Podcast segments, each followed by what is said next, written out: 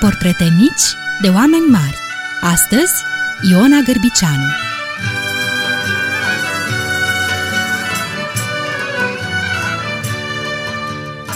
Ah, fefeleaga, pentru noi Sofica era o femeie bărbătoasă, foarte curajoasă. Lucra singură cu un cal la boierul laie lui Gheorghiță Ciule Tudor. Respecta un program strict de lucru.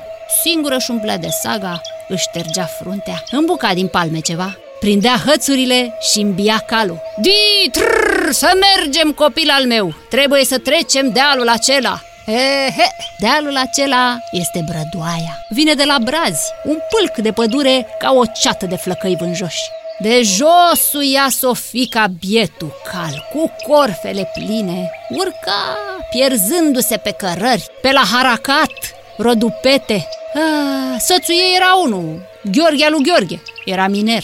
S-a prăpădit în războiul mondial. Aveau, după știrea noastră, patru copii, trei băieți și o fată. Spune Virgil David, un bătrân de 76 de ani, fost miner, care a cunoscut-o pe Sofia David, fefeleaga lui Iona Gărbicianu.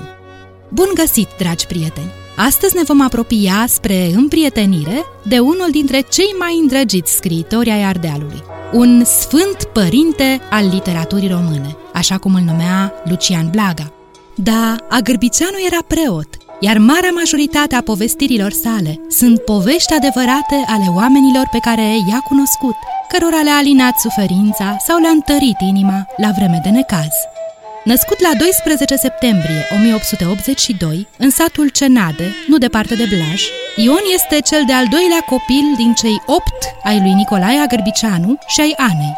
Tatăl, de profesie vigil silvic, adică pădurar, era îndrăgostit de cărți și avea abonamente la diverse reviste și ziare ale vremii. Mama, Ana, nu știa carte, dar știa să povestească și era foarte dragă natura.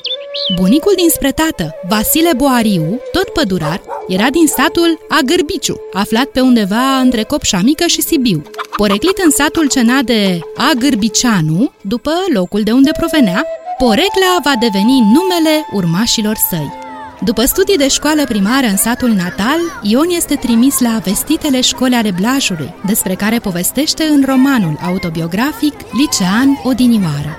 Elev bun și silitor, distins și respectos. Așa și-l amintește și soția lui, Maria Aurelia Radu, în rânduri de scrisoare rămase inedite.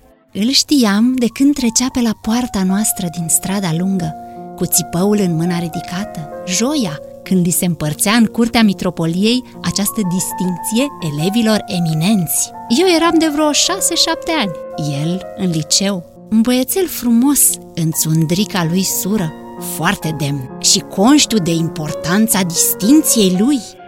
La Blaj, Agârbiceanu se hotărăște să urmeze cariera preoțească, care se bucura de cea mai mare cinste la românii din Transilvania. La 18 ani după ce a absolvit gimnaziul greco-catolic de la Blaj, se înscrie la Facultatea de Teologie și mai apoi la Facultatea de Litere din cadrul Universității Regale Maghiare de Știință din Budapesta. Spre sfârșitul anului 1905, revista Luceafărul îi tipărește primul său volum de schițe și povestiri intitulat De la țară. Din 1906, Agârbiceanu este preot în satul Bucium Șasa, în Apuseni, și mai târziu la Orlatul din mărginimea Sibiului. În această perioadă scrie romanul Arhanghelii.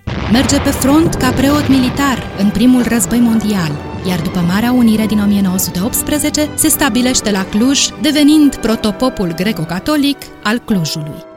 Tot în 1918, scritorul francez Guillaume Apollinaire publică volumul de versuri Caligram, în care face ca forma fizică a poemelor să se îmbine cu conținutul lor. Astfel, ploaia este sugrăvită în cuvinte care se scurg în jos pe foaie, iar versurile desenează forme de catedrale și peisaje. Artistul rus Malevich scandalizează lumea cu picturile sale de forme albe pe fond alb, iar în Anglia, femeile de peste 30 de ani își câștigă acum dreptul să voteze.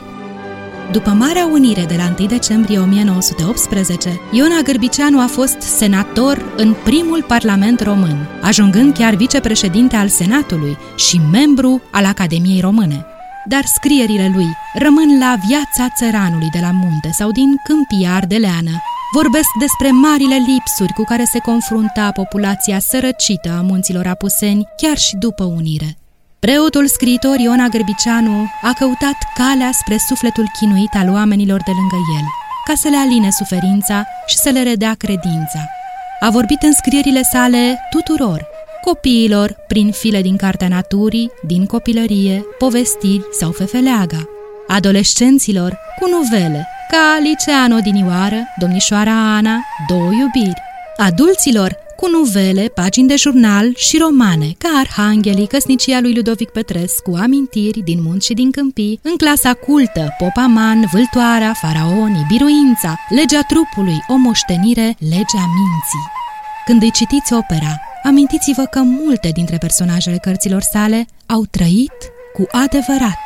Fefeleaga, de exemplu, a murit în anul 1953 și a fost îngropată la umbra unui măr secular, nu departe de casa în care a trăit, iar casa ei, refăcută acum, o puteți vizita în comuna Bucium din Munții Apuseni.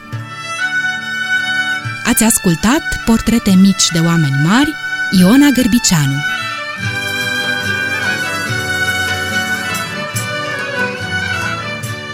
Au adunat toate acestea privind prin sufletul timpului cu dragoste și bucurie ale voastre prietene Lelia și Dana. Și de v-a plăcut, vă așteptăm din nou cu o altă poveste mică despre un om mare. Să trăiți frumos!